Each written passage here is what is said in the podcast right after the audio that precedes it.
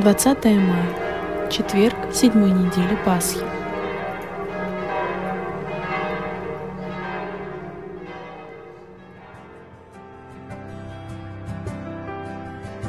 Когда еще был я мал, песню пел ты надо мной. Ты был всегда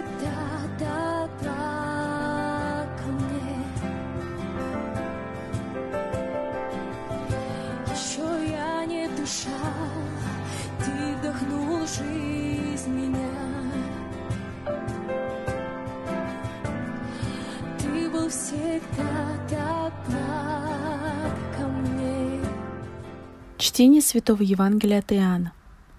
В то время Иисус возвел очи свои на небо и сказал, «Отче Святой, не о них только молю, но и о верующих в Меня по слову их. Да будут все едино, как Ты, Отче, во мне, и я в Тебе, так и они да будут нас едино. Да уверует мир, что Ты послал Меня. И славу, которую Ты дал мне, я дал им, да будут едино, как мы едино. Я в них, и Ты во мне. Да будут совершенны воедино, и да познает мир, что Ты послал меня и возлюбил их, как возлюбил меня. Отче, которых Ты дал мне, хочу, чтобы там, где я, и они были со мною. Да видят славу мою, которую Ты дал мне, потому что возлюбил меня прежде основания мира. Отче праведный, и мир Тебя не познал, а я познал Тебя, и сии познали, что Ты послал меня. И я открыл им имя Твое, и открою, да любовь, которую Ты возлюбил меня, в них будет, и я в них.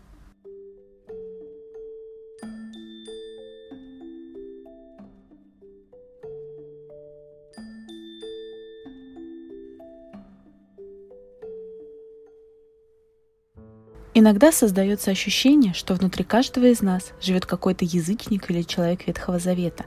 Хорошее и приятное мы воспринимаем как благодать и Божий дар, а трудное и болезненное – как наказание за грехи или недостаток старательности. Повысили на работе – «О, Бог так добр ко мне!» Уволили – «Что я сделал не так? Как Бог это допустил?» Здоровье в порядке. Благодарение Богу, Бог силы дает. Пришла болезнь – не понимаю – если Бог любит меня, то почему я так серьезно заболел? Было легко и приятно на молитве. Я так хорошо помолился. Я чувствовал его присутствие. Было скучно, пресно или абсолютно сухо. Почему Бог скрывается от меня? Я не могу так молиться. Как бы получается, что когда все в порядке, Бог со мной грех жаловаться. Когда в порядке не все или все не в порядке, жаловаться уже не грех. Да и Бога рядом уже как бы нет – потому что если бы был, то помогал бы. А сегодня мы читаем о святом Павле совершенно обратное. Его свидетельство об Иисусе достигло небывалого накала страстей, его хотят растерзать. Только представьте, что значит это слово в буквальном смысле. Не думаю, что по-человечески Павлу было легко и свободно внутри. Он в эпицентре большой проблемы. Но ночью ему является сам Господь. Там, в эпицентре этого кошмара, с ним сам Бог, который подпадривает. Дерзай, Павел. Бог не говорит Павлу, что он победит всех врагов, что жизнь наладится, что еще чуть-чуть и все закончится. Нет, он говорит, смелее, дерзай. Это подталкивает к мысли, что впереди, возможно, еще есть чего бояться.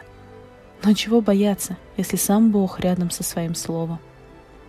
Бог не покидает нас в наших проблемах в наших кошмарах, в наших кризисах, в наших болезнях, в наших депрессиях, страхах, одиночестве, растерянности, пустоте.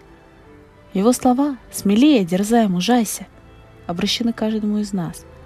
Он с нами в бедности, богатстве, болезни и здравии, в счастье и несчастье, пока смерть не соединит нас.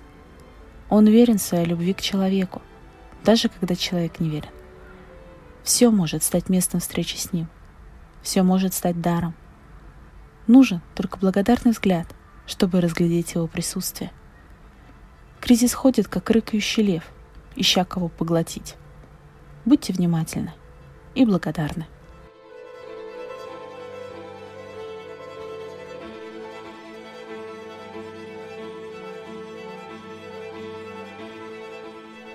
Слава Отцу и Сыну и Святому Духу, и ныне, и присно, и во веки веков. Аминь.